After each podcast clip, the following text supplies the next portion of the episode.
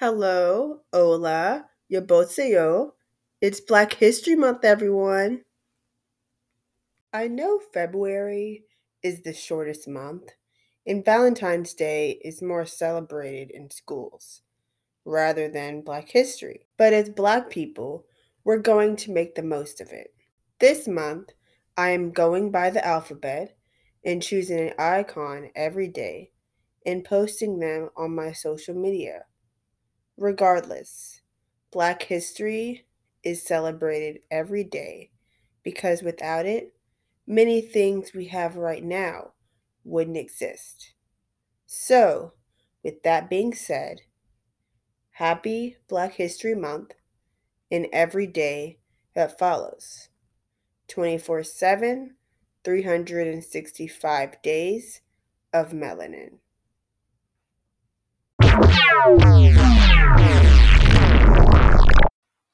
Segregation is the practice of requiring separate housing, education, and other services for people of color. Segregation was made law several times in 18th and 19th century America as some believed that black and white people were incapable of coexisting. Mildred and Richard Loving, a couple that met for the first time as students in a separate segregated school, married at the ages of 18 and 24. Despite having a legal marriage license, the couple was arrested and forced to leave Virginia.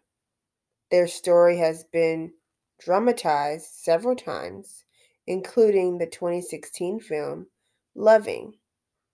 Like many couples like them who have struggled as an intercultural couple, it is hard to believe that this difficulty still exists. Here to join in on the conversation of intercultural relationships is Miss Elexis Thompson and my twin, O'Dhori Prioleau.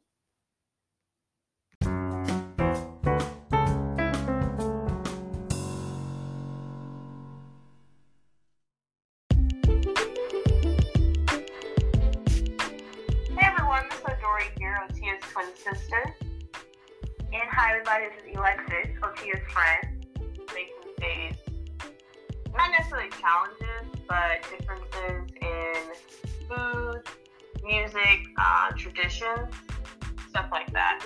For example, I know that if I were to, um, I guess, like date someone outside my race, whether it's someone from a different country I know that they might not have the Southern food tradition. I was also thinking that they might face backlash from their family. Asian households, like Indian or Eastern Asian, their families might not be as open to intercultural relationships between white or black people as other people. Yeah, that is true. I agree with that. Dealing with like races, I know that many intercultural um, relationships they face judgment and racism even from like not necessarily their family, but strangers like walking down the street. Right? Like I saw um, my friend said every time they go into Cracker Barrel with their uh, their boyfriend or girlfriend, they get stared at by all the old white people. Oh yeah, that's pretty big. Like in the South specifically, like not necessarily if you were to go up north, you know. And there's definitely a difference between the intercultural relationships in the north and, and like the the west coast of the country. Well, as far as the media is concerned with intercultural relationships, I think that there is a a double standard for men and for women. Like for a black man, for example, it's fine for them to date interculturally, and I guess they view it as sort of like a, a trophy, a symbol of status. Like black men in the NBA, they date white women, they date Asian women, and like like Kanye West married Kim Kardashian, a white woman, and Travis Scott and Kylie Jenner. But when black women do that same thing. They're viewed as race traitors. It's quite ridiculous. Eve, the rapper, she married a white man from England, and there was a whole lot of backlash from that. They don't even listen. They say they won't listen to her music anymore and stuff like that. Even when she's literally just living her best life. Yeah, that's crazy. But so sad because it's like I know they're they're different races they may be different when it comes to race, but I think the reason why a lot of people get together, like intercultural relationships, because at the end of the day, they have something that brings them together. So they're a, they're alike in a lot of ways. Another thing that can make a difference is the way they raise their kids. So like that has an effect on how they were raised themselves. So I know like in different cultures, people are raised differently and like they're disciplined in different ways. So they can face that big challenge challenge when they come together on decisions on how they'll raise their kids. And like stuff like religion and how they identify, I guess, and maybe even sometimes the country that they yeah. I think music can be something. So I know like a lot of popular songs, they don't just cater to one race, you know? They're popular for a reason. So I think a lot of people that come together in intercultural relationships, they relate on a lot of music. And they could honestly be brought up the same way, even if they have like different cultures. If they're from the same like area, like same town, they can have that in common as well. I just want to add, when you said food, I was thinking that people from other cultures, they use like a lot of seasonings. You know, black people use a lot of seasonings. I don't think food is ever going to be a problem. Like, have you guys tried Indian food? It is so good. Food looks so good. So I really don't think that'd be an issue. Yes, I love all food. I like Italian food. I like Mexican food. I like Chinese food. I like all food. Mm-hmm. yeah, that wouldn't be a problem for me, you know. And then O'Dhori said that the way they were raised, and on TikTok, it's really easy to see that even though we are from different cultures, we have like very similar backgrounds. Like in Spanish, if they say something to the parents, they get like a chocolate thrown at them or something. And in Korean, they get like a like a little uh they, they get a discipline too. In black people, you already know, I guess. You already know, especially if they're African, the discipline is there. We have very similar backgrounds, even if we don't speak the same languages or come from the same culture. Yeah, that is true. Because like a lot of them share the same values. Like you could be a different culture but have the same religion, like you were saying earlier.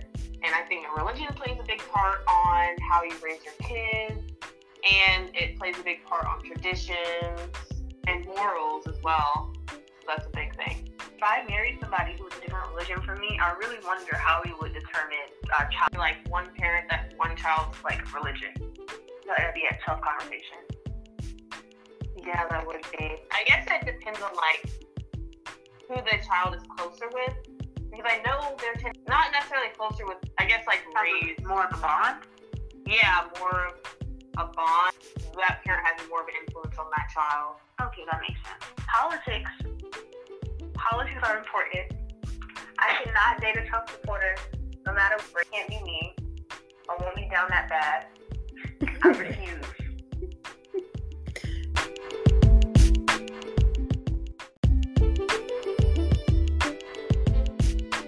Okay, guys. So, have you ever been in a intercultural relationship, and if so, could you tell us about that? Yeah, I have been for different hairstyles. He complimented them all the time. Like you know, like you know those teachers in high school. Like if you had a new hairstyle, they'd be like, "Oh wow, I like your hair today." It'd be stuff like that. He was open to learning about the stuff I was interested in, and he also had black friends, so he wasn't like like uh, a foreigner to a lot of stuff I did like. So he was white. okay, he was white. Yeah, he was a football player at Coastal. Oh, cool. Yeah, I've been one. Um, it actually it was actually easy because we had the same religion, so there wasn't really like any that many differences except for food. Because he was like super into like different food and stuff. And like I don't know, I didn't really eat that on the daily basis. He was like really into like eating rice. And I'm a noodle person, so it was still, you know. Oh, yeah. What intercultural relationships, friends groups, could you like talk about? My roommate is um, originally from China, so she practices like a lot of her traditions and stuff, and food. So I think that's a cool. And my other roommate, she was from China too. And every now and again, we would have like dinner, call it hot pot, where we have like a whole bunch of different dishes, cook it in the middle, and eat it. So I thought that was pretty cool. As far as my roommates go, they have all been white. I know Lily, she never really had like black friends before me, so it was very interesting. Her great grandfather was the vice president of the Confederacy, so she was very open about how racist her family was, I guess. So I guess uh, I kind of educated her on stuff like other cultures. The time she left college, she was a full blown liberal, like bisexual, like really out there. I really his terms. It's so funny. Zoe really showed me that there's a difference between Southern black culture. Like she didn't, I didn't know there was a difference between Southern black culture and like Southern white culture. But she showed me like their food. Like, have y'all ever had green bean casserole? I've never had that before. I didn't even know that was a thing. No, I didn't know. I didn't know that was a thing until Tia made it. I made I it. didn't know her thing when she made it. Right, like um, Zoe made that. She made some other stuff. To be honest, I don't live, live in an area where there's a lot of racial diversity. Like I went to a predominantly white school. I was like one of few black kids, and there were only like a couple of Asian kids. There weren't really that that many chances for racial encounters. Like especially out and about, I really only see white people. It's very strange. So for me, when it comes to strange, like any other race, I don't know. Like I don't think there's like any sort of like acknowledgement unless they're like attracted to me. You know what I mean? But it's just like a stranger just walking down the street. Like there's no sort of encounter. It's like kind of like you're like non-existent. In my opinion, that's what I've experienced. You know, give them like a have a nice day smile. But um, other than that, I just, you know, go about my day. You know what though? With that um that have a nice day smile, I hear that's only an American thing. Like uh, so it might be like if they're from other countries, they might think that's weird. Like I hear from other countries, they think that is so creepy. That's what they think. Yeah, I, I know what you mean. Yeah, they just like go about their day. They're like, why am I, why am I acknowledging like a person? I know what you mean. Yeah, because I've actually mentioned the like black nod. You know, like whenever you know whenever you see like uh, someone that's being racist, to like a fellow black person, I think it might be just like in the black race, maybe them on the street. You give a small smile. Yeah, yeah, you give like a nod. Yeah, and like a wave, like a like a small wave, like a Yeah, hi. even if you don't know them. Yeah. Right? I thought it was Like, just because I was awkward. Yeah, you know, like growing up, like whenever your dad or your mom, like, no, I think it's mainly dad. They'll see like other black man, another black man, and then they like say, hey, like they give them like a nod or like a wave, and then you're thinking to yourself, who's that? You know, right. I think it's because I think it's 'cause men are just friendlier though. But I was at, Yeah. at the same time, my grandma does exactly that. She stops to talk to everybody. Mm-hmm. Oh yeah, that is like kind of like an elderly thing though. Yeah. Open to like talking to anyone that grocery store or something, and like there's um someone that's like a senior. Why not? So, what was your view on former President Barack Obama and him acknowledging his fellow Black Americans whenever he would approach them? He would hug them rather than with the white Americans, he would just give them a handshake.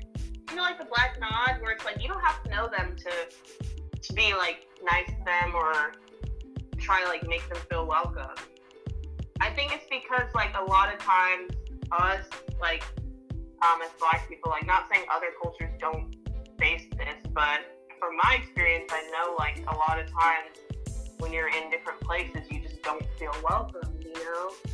So I feel like that something he wanted to do to make sure that they felt welcome at least once that day, you know?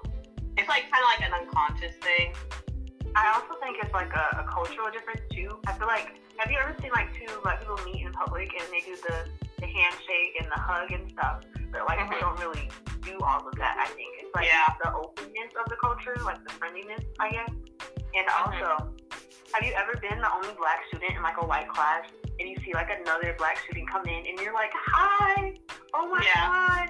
Yeah, I feel like it's something like that too. You Like, can relate, like you can relate Yeah. on some sort of level because we do have like the same, like we do experience the same thing. Even if we're not like raised in the same household, like you can meet like a stranger that looks like you and talk to them and find out that you have like so much in common. Yeah, that's you know what I mean. Black culture is so like so like identical across America, I guess. Yeah, it's like kind of sad, you know. I don't think he meant anything bad by it. I just yeah, feel like he, yeah, I just feel like he felt like he could be that open to them. The other races would have like looked at him sideways and been like, "Are you like okay? This is cool. You're the president and everything, but why are you trying to dap me up? I don't know you like that, you know." So, or it would make them feel uncomfortable.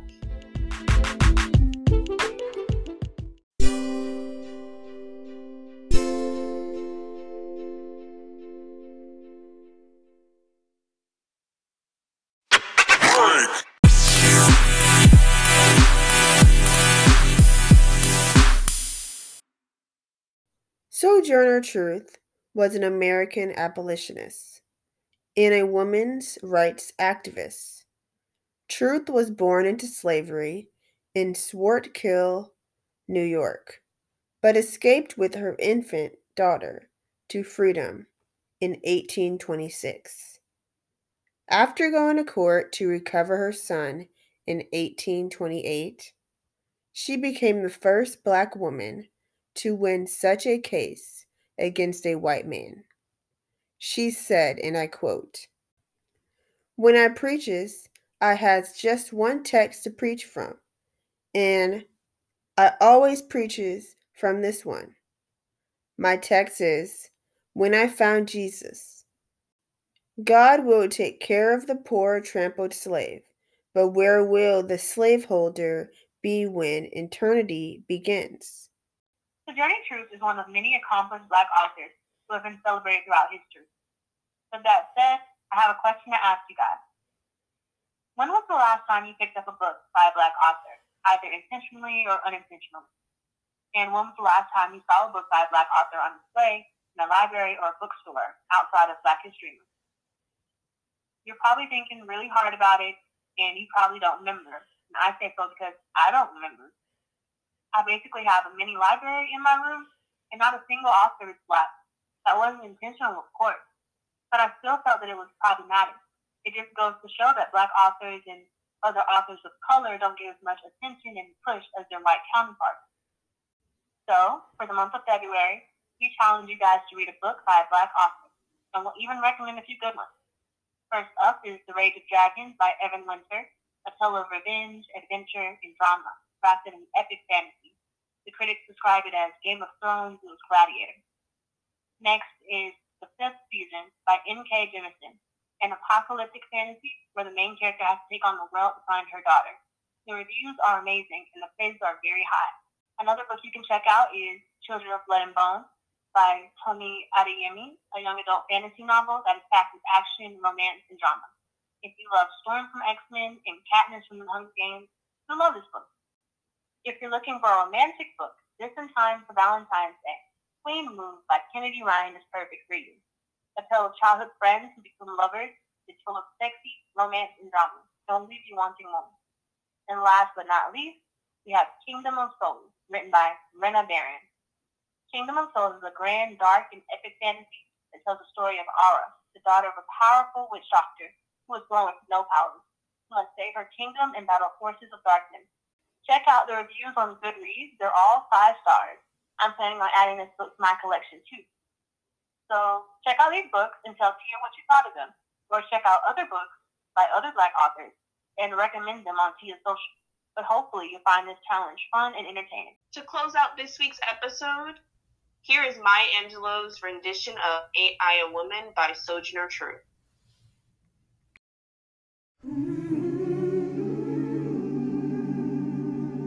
That man over there says that women need to be helped into carriages and lifted over ditches and given the best place wherever. Nobody helps me into carriages, nor over the muddy patches, or gives me any best place. And ain't I a woman? Look at me. I have plowed and planted and gathered into barns and no man could best me ever. Ain't I a woman? I could work as hard and eat as much as a man when I could find it, and take the lash as well. And ain't I a woman? I have borne 13 children and seen most of them sold off to slavery. And when I cried out with my mother's grief, no one but Jesus heard me. And ain't I a woman?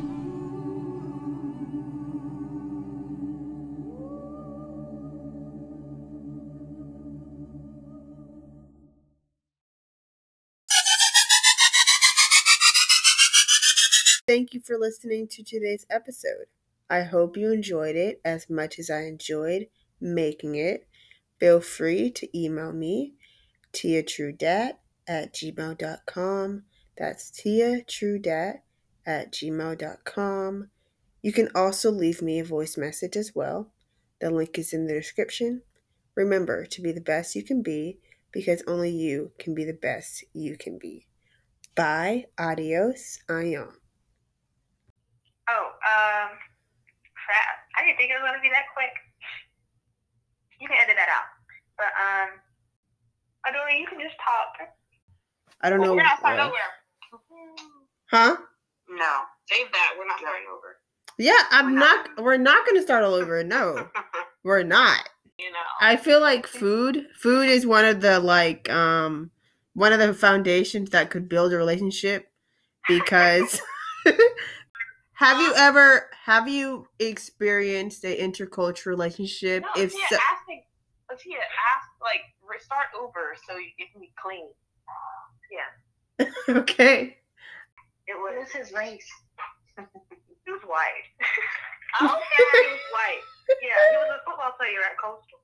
Okay, so oh, I love rice now. all right, so yeah, I besides actually like rice after that, like after the fact. I was like, you know what? Rice isn't bad.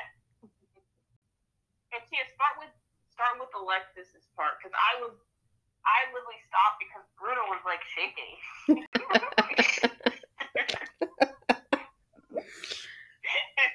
he was like shaking and like. what type of dog is Bruno? The German Shepherd mixed with the Beagles. Okay.